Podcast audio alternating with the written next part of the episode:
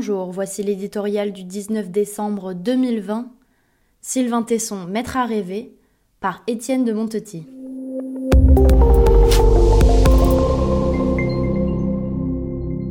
En quelques années, il est devenu une figure de la scène littéraire française. Ses récits s'arrachent, les prix pleuvent pour couronner son talent, mais ce serait trop peu d'en faire un simple écrivain à succès. Il se passe quelque chose, Sylvain Tesson est en train d'acquérir une autre stature. Télé, radio, magazine, il est sans cesse sollicité, arrêté dans la rue, partout plébiscité. Conférences, interviews, on guette sa parole, on la goûte, elle est savoureuse, jamais banale, remarquablement ajustée. À son contact, les Français s'ébrouent, devenant ces aventuriers passifs dont parlait Macorlan. Ceux qui se dépaysent grâce aux mots de leurs grands écrivains. Qu'apprécie-t-il chez Tesson? Les uns aiment qu'il redonne leurs lettres de noblesse à des expéditions où il pratique avec un égal bonheur la marche, l'escalade ou la randonnée à moto. Les autres saluent son art de vivre dépouillé.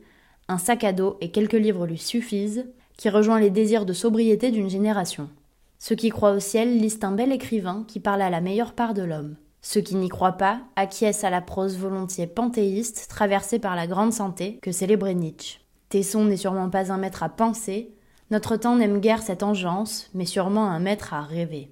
En réalité, ce voyageur impétinent surgit dans notre époque fatiguée comme un cheval fou dans une administration. À une société confinée, pétrifiée par la perspective de la maladie et de la mort, il apporte le vent du large. Pour lui, le risque peut être une chance, une occasion de se dépasser. Des risques, lui-même en a pris, il a chuté, il s'est relevé. Aujourd'hui, la technologie, le sanitaire, la norme règnent sur nos existences. Tesson ne possède pas de téléphone portable, son style poétique et joyeux s'insurge contre le jargon du moment, présentiel, comorbidité et autres gestes barrières. Nous l'aimons parce qu'il nous renvoie une très vieille image de nous-mêmes, quand nous étions des hommes libres.